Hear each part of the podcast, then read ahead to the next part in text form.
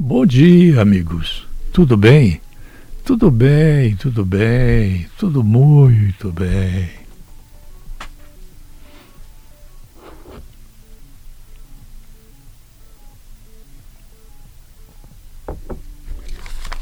O clima e o chocolate não deixam a voz tornar-se melhor. É, por isso, não ponho culpa no clima, ponho a culpa no chocolate que eu consumi. Eu tenho uma recomendação para todos que estão, que estão usando as é, máquinas para secar fumo, que tomem muito cuidado essas máquinas precisam, essas estufas precisam de manutenção e conhecimento. E precisam de monitoração. Não deixem essa monitoração nas mãos de equipamento sem revisão. A automatização precisa de cuidados humanos. O computador sozinho, se não for bem programado, ele não resolve problemas de incêndio. Preste atenção, você que ainda planta fumos que matam mais do que cocaína e maconha. E ao dizer isso, eu não estou defendendo quem consome cocaína e maconha. Tome cuidado. O próximo incêndio pode ser bem maior e ser na sua estufa.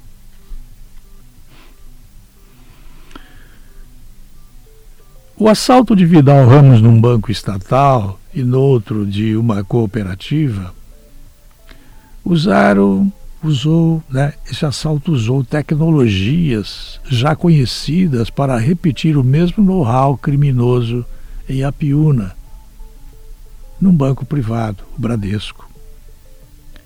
A polícia enfrenta, ao contrário do que a imprensa chama, verdadeiros terroristas eles são preparados, eles fazem as ações aonde há estradas vicinais que fazem a polícia ficar doida.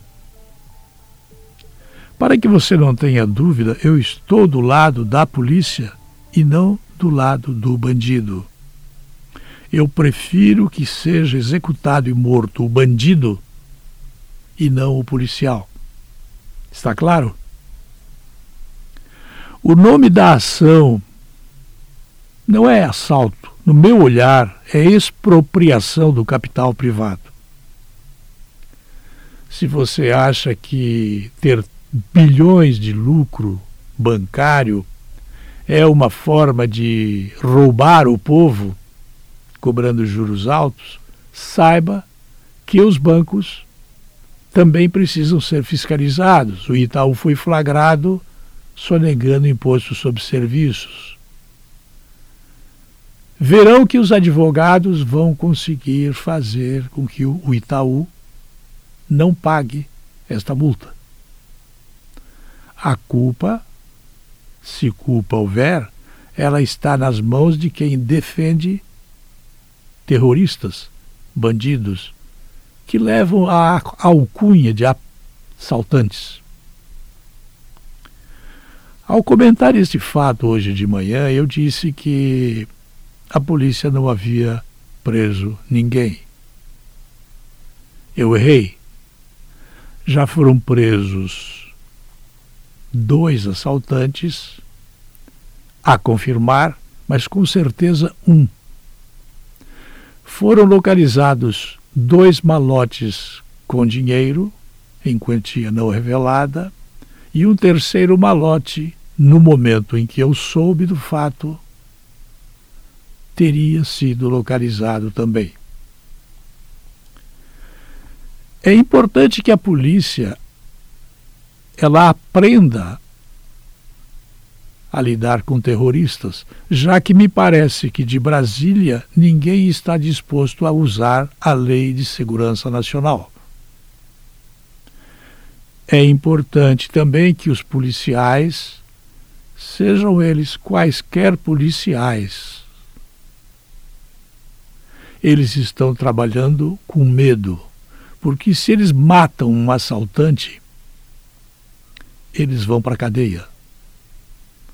Porque hoje, no Brasil, a oposição não quer que a legislação do presidente Bolsonaro, do vice Mourão e do ministro Moro e do Brasil seja efetivamente feita para proteger o policial que estiver em ação. O bandido, pela legislação existente, legislação que passou pela Ordem dos Advogados do Brasil, que passou pelo Congresso Nacional, que passou pelas assembleias legislativas, pelas câmaras de vereadores, o conjunto da legislação passou por aquelas pessoas em quem você depositou o seu voto. Repito, estou do lado da polícia e não estou do lado do bandido. Cessados os roubos na esfera estatal pública, estes que eu chamo de terroristas, agora eles investem contra o capital privado. Não é pecado, não vai para o inferno, não, o banqueiro que automatizou o seu banco e tem o mínimo possível de funcionário que é o custo mais alto das empresas. Poucos funcionários, muitas máquinas que não ganham décimo terceiro nem recebem horas extras. Os bancos têm lucros fantásticos e isso acende a sanha dos bandidos que recebem o apelido de assaltantes. Repito, não são assaltantes, são terroristas. Miriam Leitão, é, para citar uma delas, foi uma das que, no passado, ajudou a sequestrar avião. Os diplomatas ficaram com medo e um deles foi levado junto como refém o diplomata Albright. A polícia ainda age com medo, eu repito, de ser criminalizada. Pois se ela matar um bandido do jeito que as coisas andam na ordem dos advogados do Brasil, dada a tímida lei em vigor, por conta, risco e culpa dos senadores e deputados, que não aprovam diplomas mais duros como querem Bolsonaro, Mourão, Moro e o Brasil, essa polícia ela fica tentando encurralar bandidos que encurralam a polícia. Mesmo assim, no episódio de Apiúna, ela pegou um bandido, talvez dois, e uma parte dos malotes com dinheiro. Não esqueçam de lembrar que quem faz a legislação acuando a polícia, deixando a polícia com medo, é o estrito dever da obediência ao que é possível fazer. Moro ministro da Justiça, ele não tem conseguido fazer uma legislação que penalize efetivamente e as pessoas passem a ter medo da polícia. Isso é uma pena. Daria para terminar o comentário com uma outra frase que ficaria mais violenta. No meu olhar, não é assalto, é terrorismo. É expropriação do capital privado. Fechadas as torneiras das estatais, por conta de termos militares um presidente que é boquirroto, mas que é pensador ativo de proteção dos policiais e que tem todas as suas iniciativas legais é, nos vetos não aprovados, é perceptível que nós precisamos mudar a legislação para que o bandido, o terrorista, tenha medo da polícia e não a polícia ter medo de matar o bandido.